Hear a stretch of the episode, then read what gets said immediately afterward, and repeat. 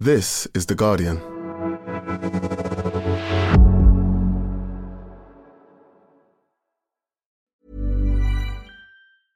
Finding your perfect home was hard, but thanks to Burrow, furnishing it has never been easier. Burrow's easy to assemble modular sofas and sectionals are made from premium, durable materials, including stain and scratch resistant fabrics. So they're not just comfortable and stylish, they're built to last.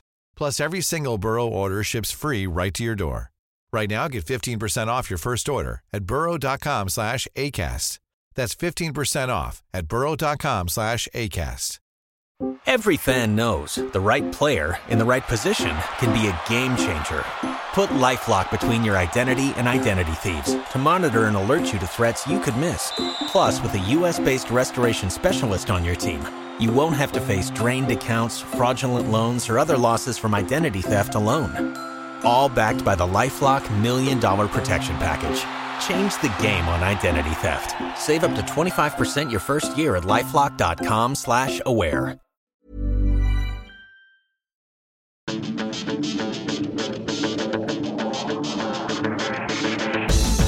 Hello and welcome to the Guardian Football Weekly. Brazil are good, aren't they, Barry? South Korea blown away in the first 15 minutes. Before the half hour mark, Neymar was thinking about nutmegging the ref. Then Richarlison and the manager was dancing. Then Paquetá. Then fair enough to South Korea. Win the second half, lads. And they did. Meanwhile, Croatia were tired. They were, but it didn't matter. Japan had lost all their power by the time penalties came around.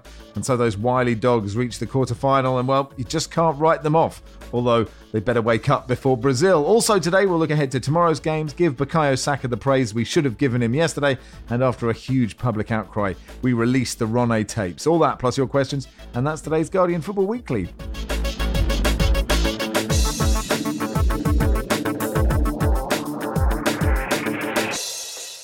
On the panel today, Lars Sivertsen, hello. Hi, Max. Hello, Barry Glendenning. Hello, Max Rushden. And hello, Jordan Jarrett Bryan. Hello, Max. You're right, mate? I'm very good, thank you. Uh, so, Brazil 4, South Korea 1. Jordan, that was a that was a ridiculous first half, wasn't it? It was, yeah. And uh, Brazil, one of the teams that I've really enjoyed watching this whole this whole tournament. For the tape, we recorded part two before part one, and Jordan said he hadn't found any team interesting. I don't know if it's made the edit, but Brazil really screwed you over there, Jordan, didn't they? Just a little bit.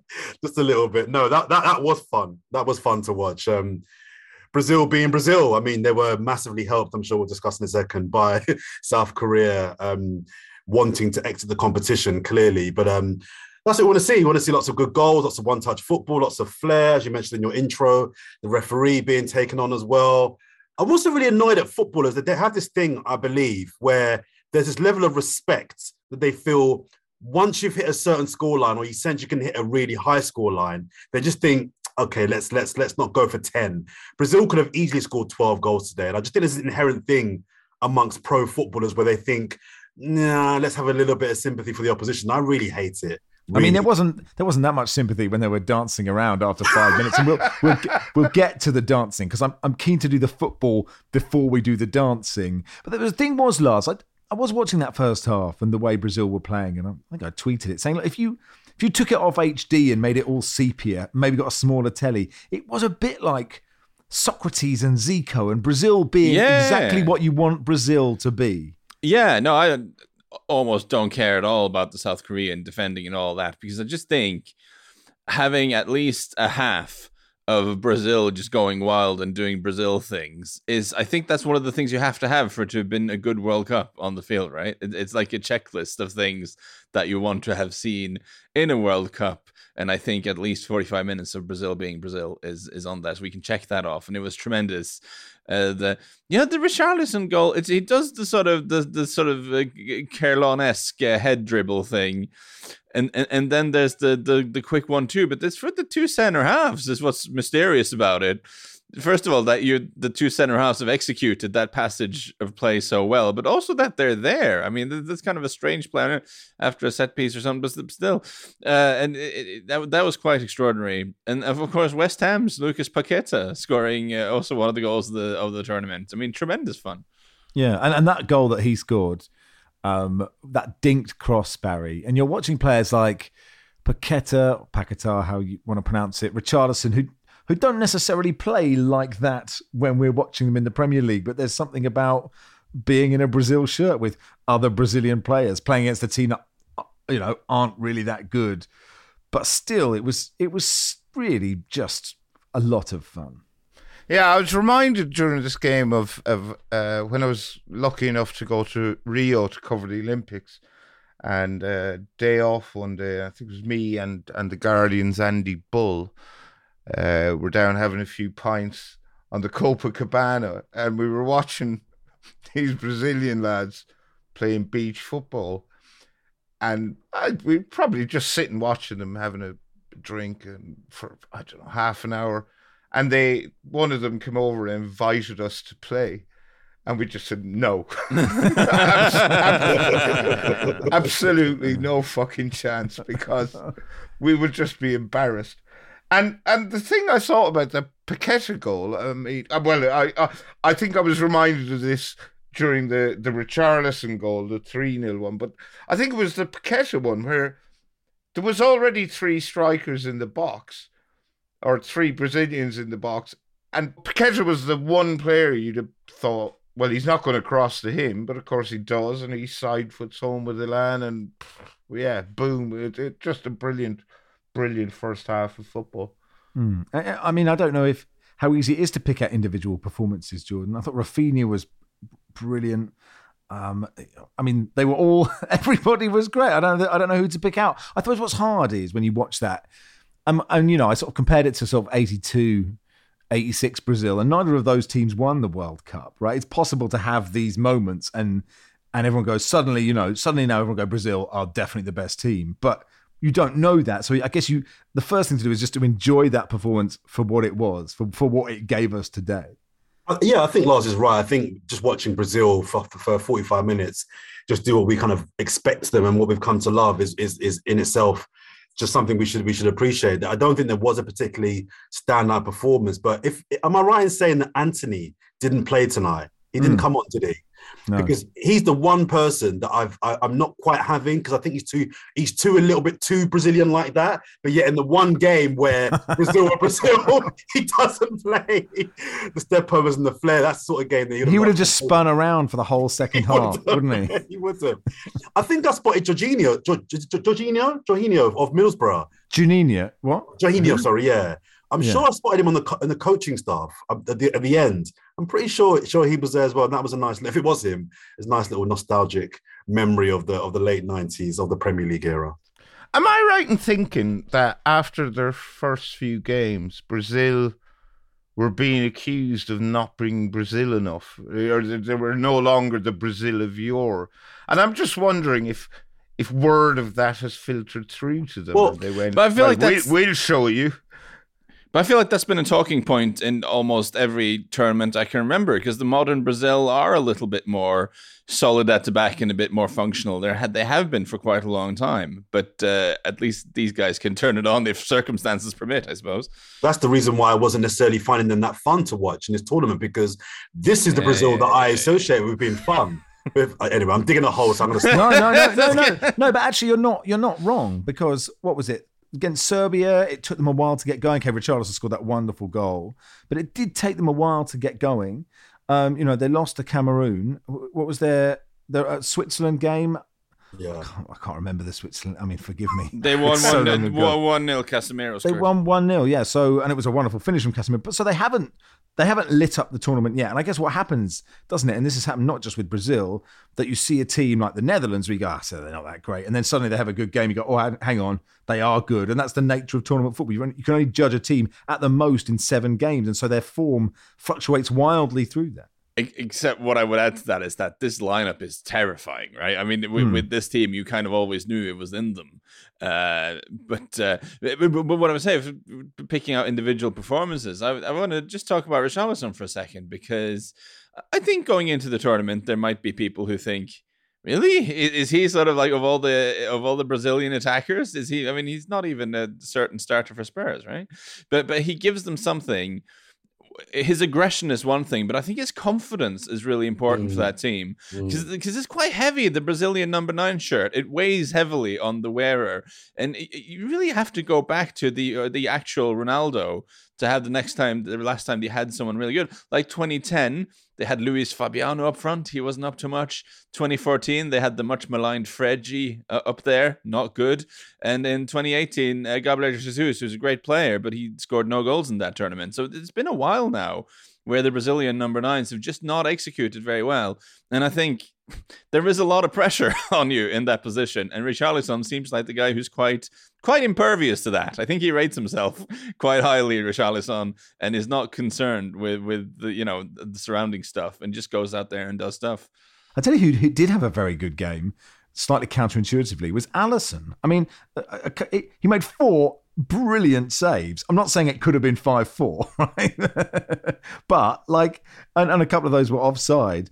Hey, what an absolutely brilliant goalkeeper. And, you know, it's an interesting discussion about him or Ederson, and he was sort of peerless today. Oh, we did get a tweet from, from Jim Herson says, "Is it crazy to think that South Korea didn't actually look that bad going forward and could have gotten something out of it against most other sides?" And I, I, I think that there's something to that, but there's also sort of because Brazil racked up four goals in the first half hour and a bit. Yeah, you are gonna take your foot off the pedal a little bit, and and South Korea are obviously not dreadful. They were a bit iffy defensively for that segment, but they've got some stuff going forward, and that meant Alisson had to had to do the stuff. There were some very good saves there.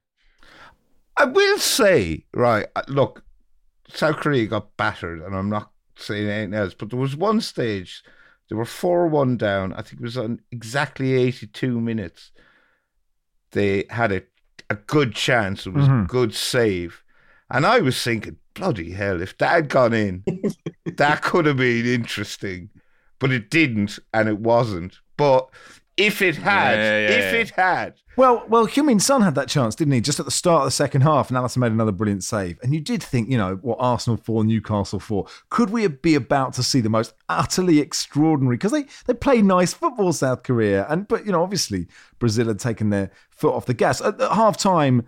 Um, uh, uh, before they started talking about dancing, the TV studio in the UK, Souness, Eni Aluko and, and, Roy Keane were, were sort of talking about South Korea and how they'd lined up Lars and defensively how that was quite naive considering how compared to how other sides had lined up against Brazil. Yeah, it was. I mean, there was clearly too many openings and people not moving properly and just they, they just had so much space.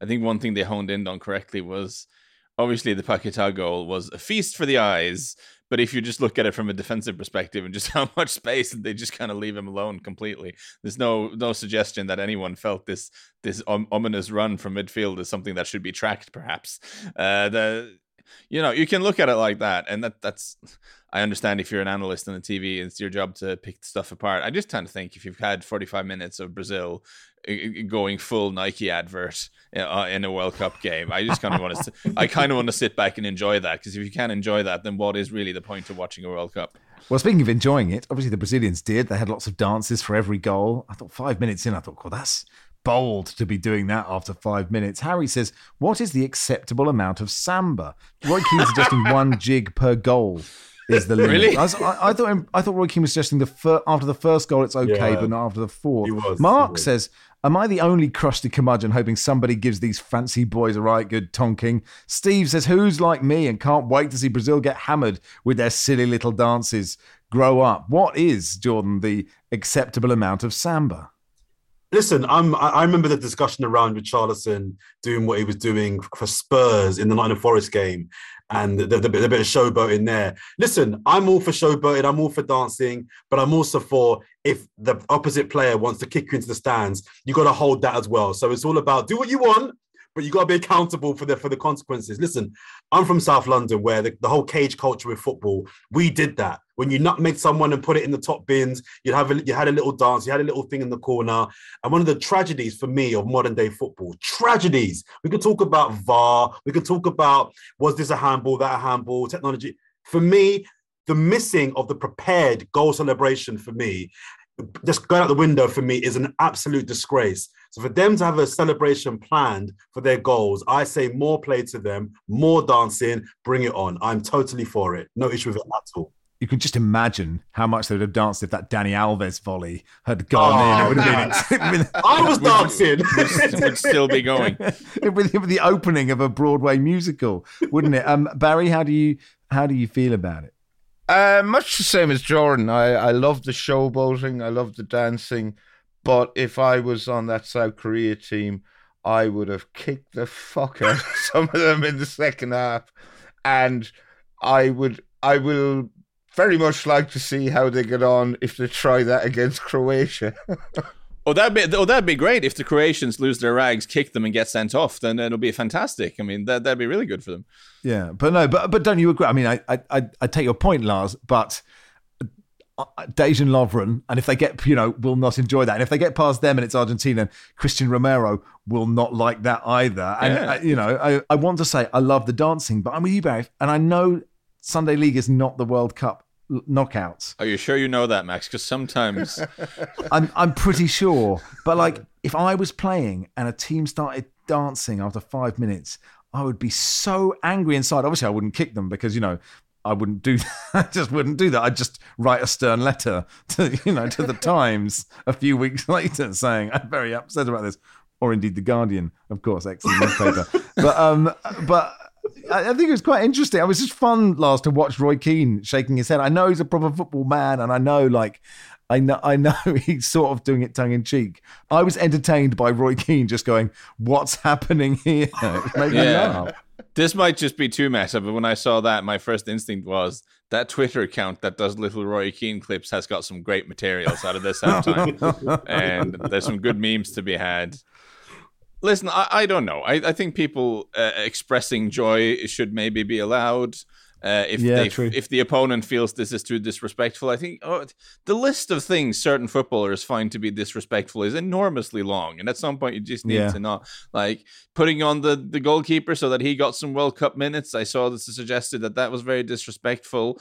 Uh, scoring more goals, as Jordan suggested, would have been disrespectful, but then maybe not scoring more goals was that also slightly disrespectful? Uh, Neymar's hair disrespectful. I mean, there is something about the laws of the game where you can book someone for showing showing disrespect for the sport. It just says it doesn't no explanation as to what that means. Some of the hairstyles I see, just immediate booking. See, you're you're saying as soon as Weverton ran on to take his place, he should have got a yellow card. yes, yes, you're showing disrespect for the game by bringing on this fella. James does say, you know, given that Brazil decided to give Weverton his first minutes at the World Cup, is it unfair that fourth choice keeper YFC Bournemouth didn't get the same opportunity? Yes, I, you know, obviously every single part of me wants him to sign for Everton. And I did tweet every human wants him to sign for Everton, apart from, of course, Weverton probably doesn't want to sign for Everton, does he? I mean, it would be great if he signed for Liverpool.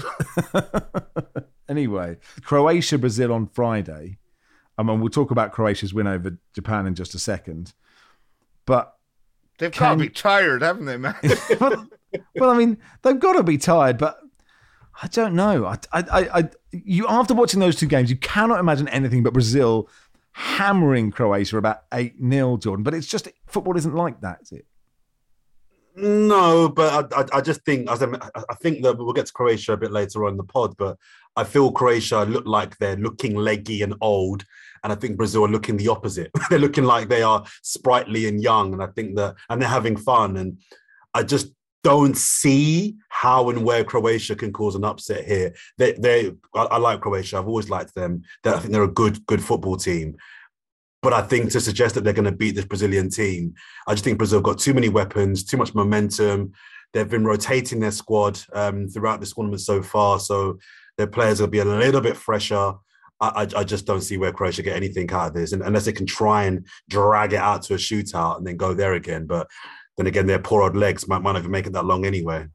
Do you think, Jordan, like Croatia, they're wily, they're gnarly, they're streetwise, they're dirty, they're experienced. That's got to count for something, hasn't it? It does. It does. It does. And I think that is probably the only way. Um, I hadn't thought that. That's the only way I think they can get, if they can really piss off Brazil, really wind Brazil up, really make it a horrible, nasty game um, to try and throw Brazil off their off their game that is the only way I can see them kind of getting any joy out of this because in every other department, I just think Brazil win. I just think without spoiling our Japan Croatia chat, if you look that leggy against Bel- a dysfunctional Belgium and then that leggy against Japan, and you come up against this Brazil team, I mean, you, you, there's only so much dirt you can throw to, to compensate, you know. and, and, the yeah. midfield is actually like Modric, Brozovic, Kovacic. Like, there's no, there's no Chopper Harris itch in there, is there? No, that is true. But you know what we want is Brozovic to score early, and then I want to see a proper samba from the Croatians. I want to see that. You know, yes, that would be good. You know, right to up fair. to Neymar and a massive synchronized dance and go, here you go. Now what have you got? Um, probably wouldn't be wise. Anyway, look, that'll do for part one. We'll be back in just a second. Finding your perfect home was hard, but thanks to Burrow, furnishing it has never been easier. Burrow's easy to assemble modular sofas and sectionals are made from premium, durable materials, including stain and scratch resistant fabrics. So they're not just comfortable and stylish, they're built to last. Plus, every single Burrow order ships free right to your door. Right now, get 15% off your first order at burrow.com slash ACAST. That's 15% off at burrow.com slash ACAST. Join us today during the Jeep Celebration event. Right now, get 20% below MSRP for an average of 15178 under MSRP on the purchase of a 2023 Jeep Grand Cherokee Overland 4xE or Summit 4xE. Not compatible with lease offers or with any other consumer incentive offers. 15,178 average based on 20% below average MSRP from all 2023 Grand Cherokee Overland 4xE and Summit 4xE models in dealer stock. Residency restrictions apply. Take retail delivery from dealer stock by 4 1. Jeep is a registered trademark.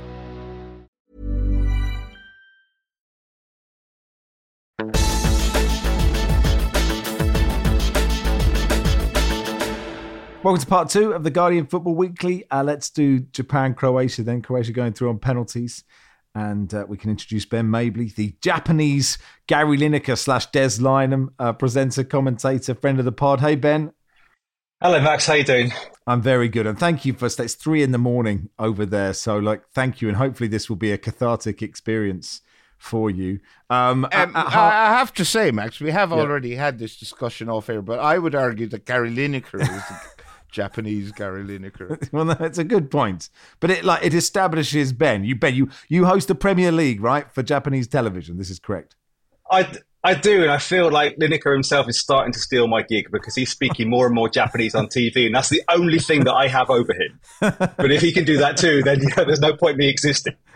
Well, uh, as long as you continue to exist for the next 20 minutes or so, what happens after that? We're not really that fussed. So uh, at, at half time in this game, uh, Neil said they're finally looking tired, Max. Jack said, Are Croatia finally tired? Callum, are Croatia actually tired now? Matt says the Croatians are tired. This is not a drill.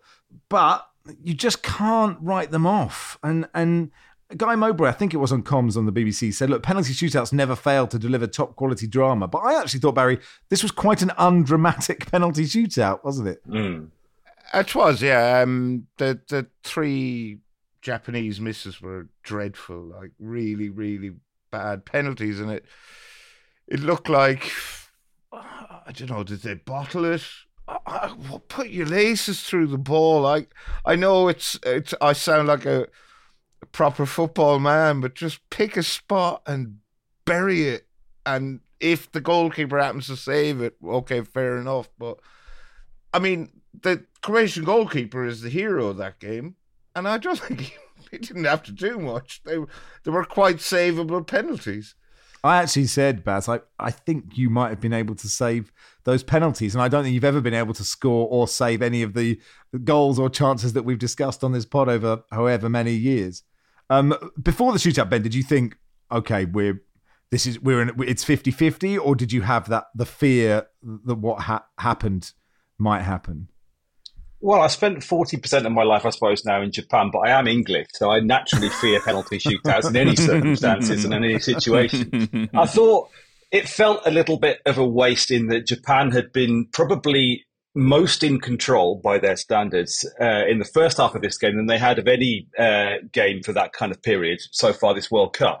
They played most like it wasn't their no- normal shape. They usually play with the back four. It's only been this World Cup really where he's been experimenting so much with different systems and playing three at the back. But um, I felt they looked controlled in possession. They looked solid in, in defense. They were vertical with their passing and their transitions, and their pressing was very, very good. So the first half, you're looking at that and thinking a little bit like watching England yesterday. Should it be this going this well, going this according to plan. And of course, it was the first time this World Cup Japan had actually led a game, and whereas in the past they've been better at going behind and then changing things, they weren't really able to change things in the second half when when Croatia started to get back on top, and then there wasn't any real real long long sustained periods of momentum where Japan looked like they might get back in front again. So it was drifting, particularly through extra time towards penalties, and then then you just have to wait and see. I was a bit surprised to see Minamino will take the first kick because he was a regular for Japan for most of Moriyasu's reign so far. He's he's lost his place in the side. He's lost the confidence, perhaps, of the of the manager. He he didn't take that penalty with a great deal of confidence, and immediately Japan were on the back foot, weren't they? Yeah, uh, Manny says, "Can we declare Croatia a World Cup villain yet?" They're like World Cup cops in that their job is to bounce out the teams having too much fun. I, I, I felt Lars, this was a bit like England semi final where Croatia weren't good and then they just scored like out of nothing. And then I couldn't really work out if the game had any sort of shape or not, but I just felt like Croatia would just eventually get through. I, I rarely watch 120 minutes of football and come out of it with this few talking points really it was just a little bit of a head scratcher in terms of what happened in the game I feel, and, and, and Ben, I, would like to hear your take on this, but I feel like the game in normal time was an opportunity missed for Japan because Croatia just looked really leggy and like they didn't have a lot. In the second half, they just kind of resorted to putting quite a few crosses in towards Perisic and Budimir, thinking, we're not playing well, so we're going to try to beat them in the air in the area. That tends to work against the Japanese. So, I mean, it, it seemed to be that sort of thing that was going on. And I just thought you guys just I say you guys, Japan looked like they had more gas in the tank, looked like there was more energy, and it, I just kind of was hoping you'd go for it somehow and just try to try to exploit Croatia's weaknesses a little bit more, but it just didn't happen for you guys. Yeah, I agree. I mean, one of the things that's characterized Japan throughout this World Cup has been the substitutions. And that, again, that's been something that's taken most of us by surprise. It, Moriyasu, I, I think he's quite similar to Southgate in that in Japan he gets a lot of unfair criticism, whereas actually he doesn't use the same team all the time, and actually it's been slowly evolved, and actually uh, he's a more better manager than people give him credit for. But he had never been this type before to to suddenly change system mid game and and suddenly um, really change the momentum of the game like he did against Germany and against Spain. And he was he did a press huddle the other day. A, a friend of mine was was part of that, and and he said he'd been really thinking hard and sort of researching how best to use the five substitutions because it seemed to be sort of common uh, common logic that five substitutions to change in half your team, it might disbalance your team. But actually, if you think about it another way, it gives you two chances to cha- to make a big change to your team. You can go from like it was against Germany and Spain. You can go from it, you, okay, you're losing, but you're still in the game. Then you suddenly go more attacking, and that succeeds. And then you have enough substitutions left to go defensive again, and that worked in the group stages. But like I said before, this was the first time in, in this World Cup, and indeed the first time since the second round against Belgium last World Cup, that they've been ahead. And what is he going to do then? What what choice do you make when you go in 1 0 in front? Do you go more attacking to go for a second goal? Because that's usually been the, the default substitution. Bring on Mitoma. In in the past, when, it, when it's been 4 2 2 2, play on the left hand side in, in this World Cup, when it's been a back three, plays left wing back, but he's the kind of the, the scary super sub, sub who gives you that extra attacking threat. But when they're leading, does he have the boldness to do that, or is there a, an alternative option to make things surer at the back? Well, he's already using all of his centre backs that were available today, so there wasn't a change until they were then level in the game, and yeah, it was a little bit disappointing there, having succeeded so much with the with the changes throughout the, the group stage, or particularly in the, in the two games that they won anyway that he wasn't able to find something to to hit Croatia when, as you say, yeah, I, I agree. I thought the 90 minutes was was the real opportunity for Japan. Isn't that the thing, Jordan, with Croatia? They always seem there for the taking. You know, if there's one panelist that's going to respect this kind of wily, dogged, just getting it done somehow, I feel it's you. It definitely is me, Max. Um, Croatia were my my outside tip to go quite deep in this competition for for one thing, and it's the only thing I think will stop England from winning the whole competition. They're very good at controlling games because they're midfield and midfielders. I, I, know they're getting on a bit now, but Croatia's ability to be able to control a game, I really respect and rate, and I think it's needed in this, in this sort of level. Ironically enough, they didn't do that today. They didn't control the game, um, and I think that it's been it's been flagged a few times that they are looking a bit, little bit leggy, and I fear that the next round, whoever they play, they may well struggle because there's only so many, you know, churns of the of the lemon, if you like. You can you can do it before the juice actually has run out. So, I, I the dogginess, the kind of getting it done, I do like. Um, but all the reasons why I actually like Croatia and tip them to go quite deep in this, they didn't actually do that in, in, in this in this game here, and I thought they were quite quite quite fortunate to to, to get the win. Sorry, can I ask who, who's churning lemons? You squeeze lemons, churn milk. That's a very sorry, sorry, sorry. Yeah, sorry. Barry's right. Barry's right. Sorry. I think on the subject of lemons, um, if there is such a thing as like a human manifestation of what a squeezed lemon looks like, think Luka Modric when he was subbed up. It's got to be pretty close. I mean, that was a, that was the human equivalent of a squeezed lemon. God bless him, how he's still performing with the energy levels that he is most of the time at his age with this uh, program of games is it is remarkable. But he was well and well and truly spent uh, when when he had to go off. Croatia did. I think in the second half they had a little bit more possession than in the first, and they managed to drag the tempo down a little bit. But yeah, it was frustrating, man. I they were so there for the taking, and I really wanted Japan to just do them, and created not that much. Hmm.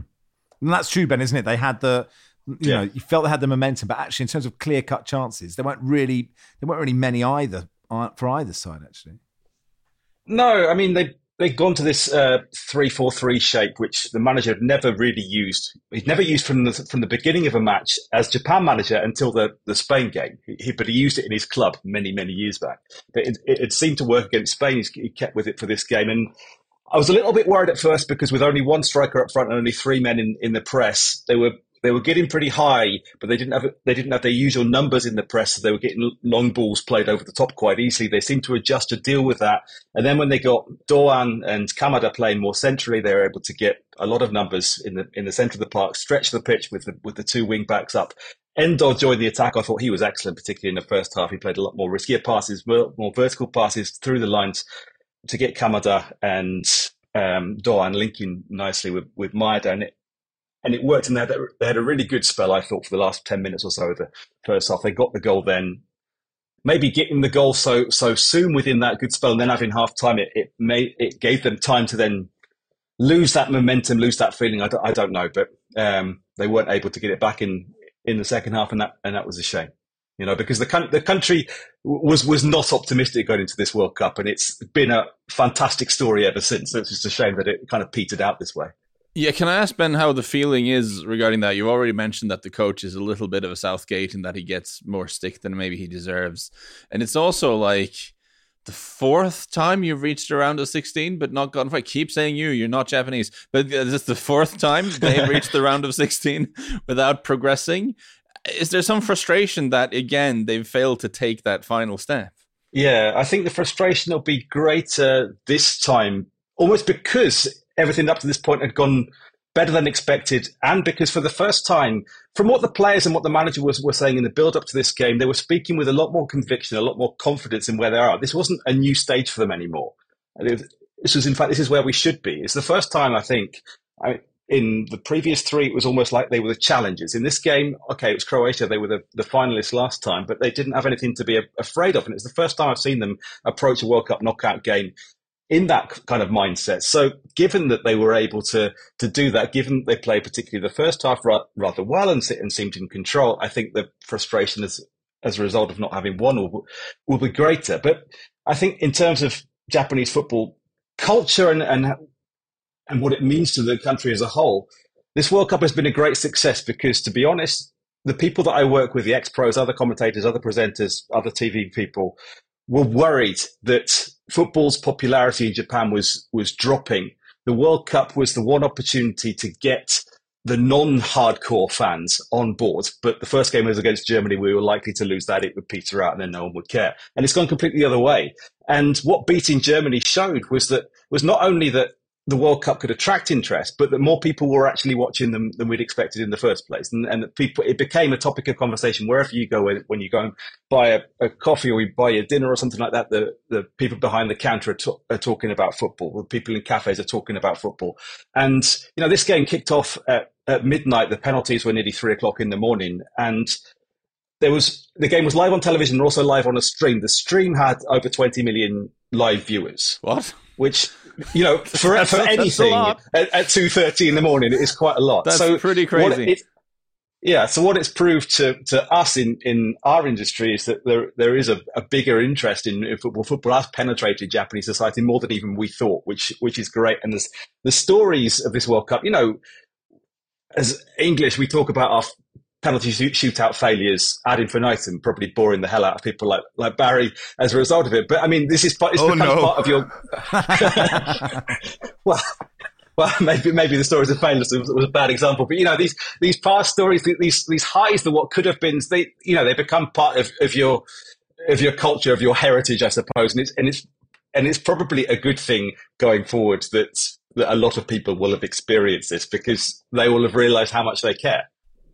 Ben, I, I'm curious to know, right? As the Croatian players were tired but triumphantly doing their rounds of the pitch at full time, Japan's players and staff had a huddle, and Moriyasu was really, you know, going in, giving it the, the, the full gun with whatever he was saying. And as a student of the culture of the country, and I presume you know him and probably know some of the players do you have any idea what he might have been saying to them? On the audio that I was watching, it wasn't clear enough, but I imagine somebody will have grabbed it and it'll be on the morning news. So I'll I'll check again then. But I mean, from his brief post-match interview, which was very emotional, he spoke about uh, you know his, his, pride of having got this far, of, of having showed the world that they compete, and that's something that means a lot to him. You know, Japanese football culture is a little bit short of narrative. I know we joke and, and self-deprecate a little bit about about the concept of narrative a little bit. But I think Japanese football culture doesn't use it enough sometimes. But the one thing that they do have and always go back to is the agony of Doha, which is when uh, the in 1993 qualifiers for the USA World Cup, Japan were a minute away from qualifying. The final round of Asian qualification was in uh, was in Qatar. They were playing against Iraq, and then in the 90th minute they conceded a goal when the ball went over Moriyasu's head, and the Iraq forward got the ball and scored. And when Moriyasu took over as manager, so he was the, the sort of the first ex player from the Japanese professional football era, because Japan had only turned pro in 1993. He was the first ex player from the J League era to take over as Japan manager, and he put a full page advert in the newspaper, which I didn't notice at the time, and it's become kind of viral in the last few days. A letter to himself from 25 years ago, and saying, you know, your dreams were absolutely shattered and crushed that day, and you can't even remember how you got home, how you got off the pitch afterwards, and you were devastated. But I'm telling you now, you are now going to make Japan stronger. You are going to show the world that Japanese football can compete. This was something he did in 2018 when he took over. And and now he's kind of bookended that back in Qatar by okay, fine, they didn't get to the quarterfinals, which was their their goal, but they I think they showed the world that they can compete better than they have in previous World Cups.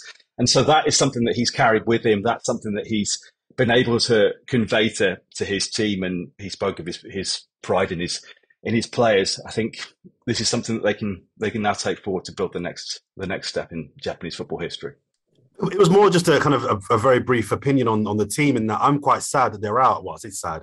I'll sleep tonight, fine, but I'm, it's quite unfortunate that they're out because they're the only team that I've enjoyed watching play. They're the only team that go forward and go go for it. They're not interested in building up from the back and 25 million passes in their half. They just seem to always be on forward, forward, forward. And I think they're just a victim ultimately of something that I think a lot of teams, maybe 80% are victims of as well, with just no killer up top. They're just blunt up front. They don't have that guy up top that can t- convert that energy and that team ethic into actual goals. And they've also scored the best goal of the tournament for me as well. So I'm a little bit, a little bit disappointed they're out, especially to go out that way on penalties with three poor penalties is a really, really poor way to go out. Um, can I ask Ben? There's after every Japan game, the, main thrust that we get on social media over here is just how tidy they've left the dressing room and how tidy their fans have left the stadium. I just wonder if in Japan people are bored of this kind of cliche, or it's it's just it's something that every that happens everywhere, and and it's kind of, or, or they're not, or they just don't see it as remarkable. I, I think it's a little bit split, um, but certainly the fact that this becomes a topic of conversation every four years then becomes a topic of conversation here. It's like, look, the BBC right. is saying this about us. Look, the Guardian is saying this about us. Look, American TV is saying this about us. So, and some people, you know, are very proud of that. And I think a lot of the supporters who actually go to the stadiums in in Qatar on this occasion, you know, they have they've a feeling of duty because this is how the world expects us to behave now. So, so we're going to make sure that we, we do it. But I think some other people as well say, yeah, yeah, yeah, that's, that's true. But can you talk about our football? Because we're actually not that bad. And so, you know, it, it does risk become uh, becoming a cultural stereotype in, in a sense. To be honest, I mean, J League Stadium is very similar. Not everybody does it, but the majority of people will take their rubbish home with them afterwards, and or there'll be volunteers with like big rubbish bags out, and you just put yours in there as, as you go. You know, you I think most Japanese football supporters in general would, would say, well, why wouldn't you clean up after yourself? Yeah, yeah. Not, ev- not, not everyone, not everyone, but, but on, on the whole, I think that's um, a fairly standard part of the culture here.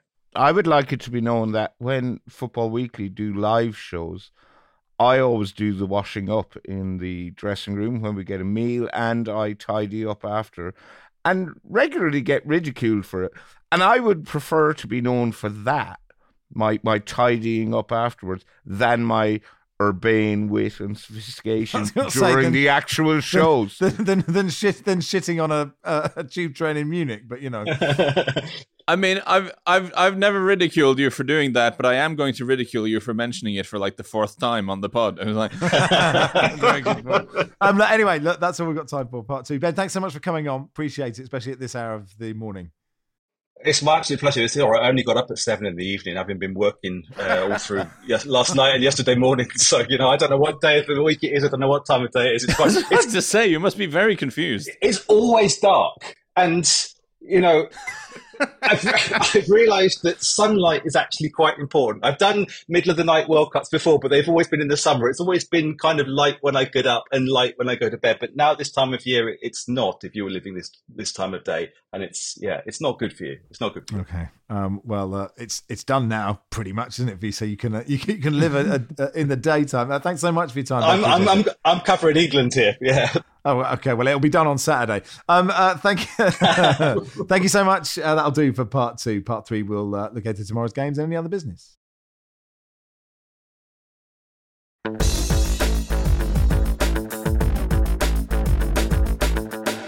Uh, welcome to part three of the Guardian Football Weekly. Do you like football? Do you like reading about football? Why not get the Guardian Football Daily newsletter straight into your inbox? Wow, that sounds amazing, man. I think I'm writing it tomorrow.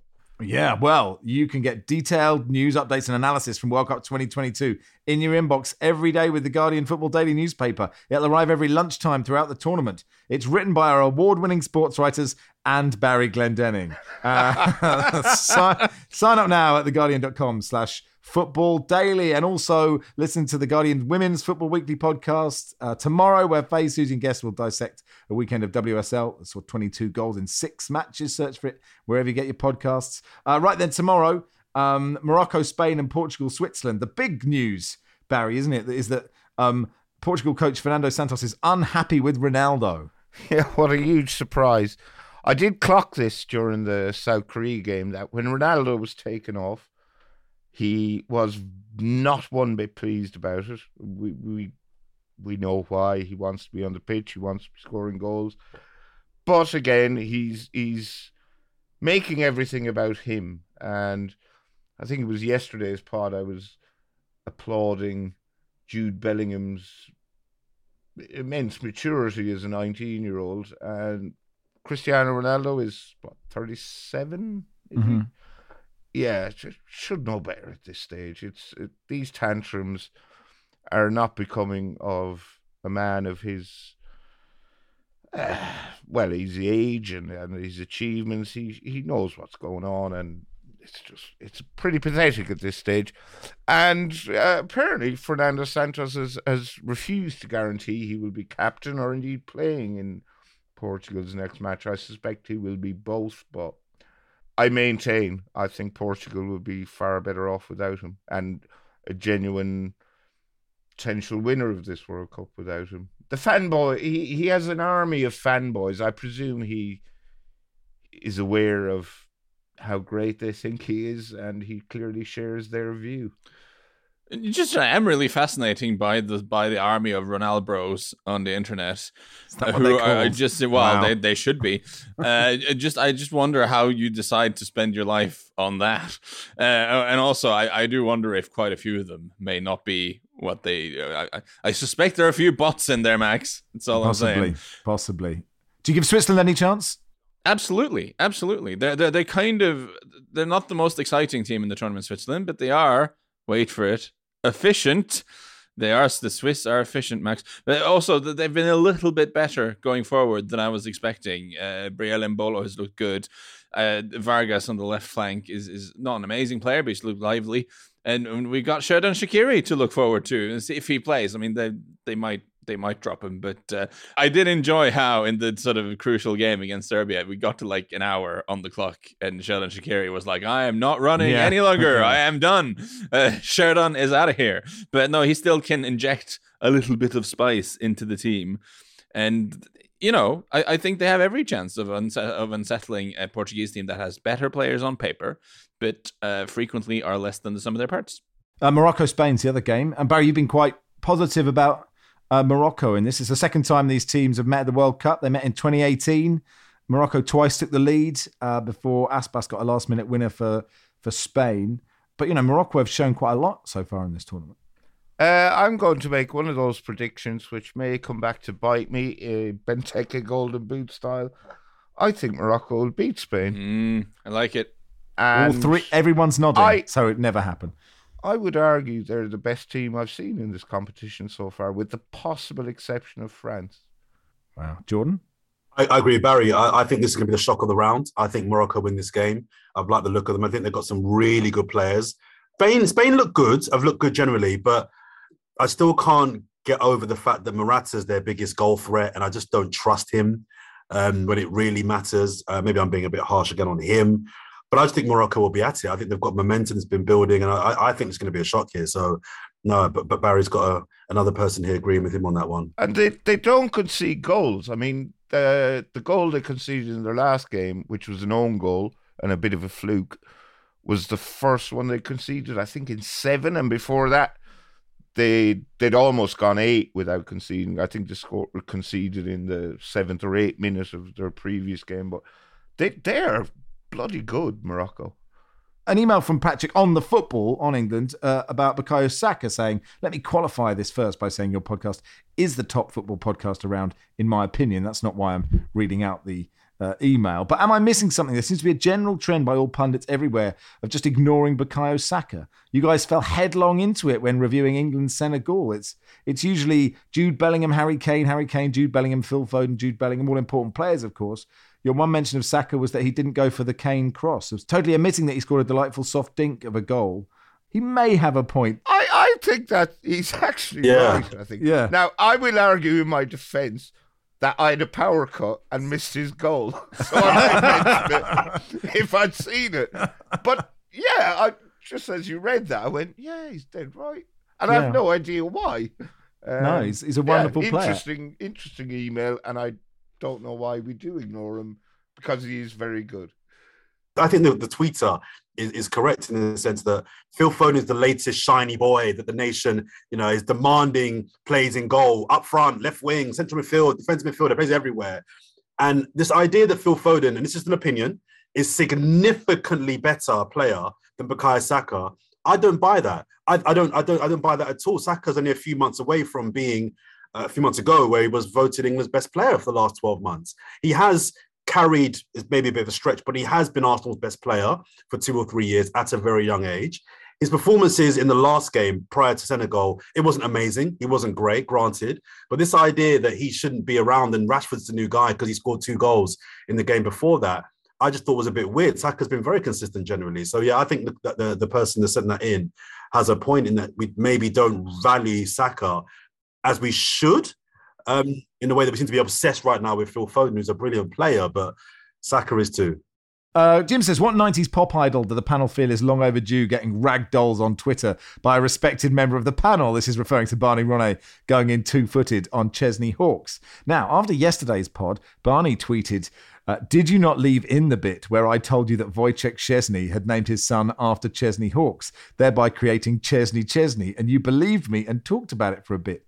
This did happen. And I'd like to say for the record, I didn't afterwards tell producer Joel to get it cut. I was quite happy for it to stay in. In fact, I suggested it stayed in and was put as like a bonus bit at the end because after we stopped recording, um, Barney told me it was a joke, and I felt like a massive twat. But anyway, it was edited out. Uh, yes, Barry. I would like to say that you did the the interview with Barney solo. Yeah. And you specifically told us we didn't need to, to hang around for the interview with Barney. I'd have been quite happy to hang around with yeah. hang around for it. So I'm slightly skeptical. Where are the receipts? Where are the receipts? Of your insistence that you didn't tell producer Joel to take it out. Now, producer Joel's job already hanging by a thread because he only won bronze in some producer awards thing recently. Mm-hmm. um is now that thread is now sort of there's a candle underneath it. The, the, the thread is gradually getting thinner and thinner. But i i think you're hanging producer joe you're throwing him under the bus here max aren't you? I said to him on the Zoom, it's not in the WhatsApp, that I think we should put it in. Oh so Uh, it's not on the whatsapp and none of us were here to see it I just said. how convenient man!" I said at 10 past 10 how last night. convenient I just said at 10 past 10 last night, I listened to my site. He said, annoyingly, I didn't get Barney's Chesney joke confession. I might have to cut that bit. And I said, a huge blow. Joel said, sackable. Uh, then we had a chat about something else. Then I said, I've just listened to my side of it. It might still work without Barney. Um, I don't mind, I said. He said, I, and then I woke up to, I just cut the whole joke. We didn't get Barney saying it's a joke. It doesn't really make sense. It helps for time as we had Barney on for quite a while. You've also got to remember this is the first thing that listeners heard yesterday after England 3 Senegal nil. And so the first thing was basically Barney telling me that Wojciech Szczęsny's son was called Chesney. Anyway, Simon says, we all just want to hear Barney's joke about Chesney Hawks. Brad said, outrageous cover up. Christian said, release the tapes. I need to hear this. Andy's says, Max's man of the people mask slips further every pod. Liam Thorpe, the political editor of the Liverpool Echo, says, this has all the makings of a classic cover up. We need answers. Michael says, what are we paying the producer for if he's leaving out these gold nuggets? So here is, is part one of the Barney tapes. It's interesting. Did you know that um, he's really popular in, in Poland? I didn't know this. Um, sometimes these things happen. And, and actually, Poland's goalkeeper actually named his son after him. He's called Chesney Chesney. Stop, stop it. No one's called Chesney Chesney. No, it's true. Is that true? Yeah. Didn't you know that? Wow. Wojciech Szczęsny's son. I'm surprised you didn't know that. I thought just think if your surname is Chesney, it's like the only Christian name you'd have to avoid, isn't it? To- No, to, he, he just he couldn't help it. He's a he's a massive Yeah. fan. He didn't really have any choice in the matter. Wow, that is that is extraordinary. I thought everyone he's like that. Chesney Hawks is he's the he he's to Poland what Norman Wisdom is to Albania. Yeah. Clearly. Yeah, anyway, very, um, very so. we only have my audio of the moment that Barney told me it wasn't true, or he tells me it's a joke, and then I give my explanation, and here is my live explanation. Right, Max, there's no Ch- Chesney Chesney was a joke. How can I listen? To be fair, right, it is quite late. My my child isn't sleeping. This is about my fifty seventh podcast in a row, and I did the radio in the morning. But the fact that I believed you that he was called Chesney Chesney, it rem- it, it reminded me. I, I I think I was doing the uh, I was doing the Horne section podcast, and Alex Horne told me that because he didn't want to wee in the night, he didn't drink water after like 11 a.m. And for some reason, I believed that as well. So you know, there is a there is a there is a gullibility that runs through me. So there we are. It is out there. I have. I don't mind it being out there. I didn't ask it to be cut. I don't mind being a gullible twat. That is, you know. But I honestly, I really believed it. I just went along with it. It was late. Anyway, I don't need to explain myself again. Philippe also pointed out that he also did a Chesney Chesney joke, nowhere near as good as elab- and elaborate as Barney's, but still which went completely unnoticed and finished on producer Joel's cutting room floor. So really, it is producer Joel who has something against uh, Chesney Chesney jokes. To which I can't remember. There was another tweet saying no one talks about Peter Schmeichel's other son Michael, and then, and then someone else replied. He was good friends with Gary Pallister's son, Alistair. So, you know. what are you going to do? So there we are. I am innocent. Uh, and you know me, Barry. I wouldn't mind. I'm not that kind of I'm not that kind of person. Look Not at that your kind of face. player. Look at that. Look at your face. Absolute disgrace. That's an outrage from you to make that accusation. Anyway, look, that'll do for today's podcast. Uh, thank you, Jordan. Cheers, mate. Thank you, Lars. Thank you, Max. Thank you, Barry. You're welcome. Uh, Football Weekly was produced by Silas Gray. Our executive producer is Max Sanderson. We'll be back tomorrow.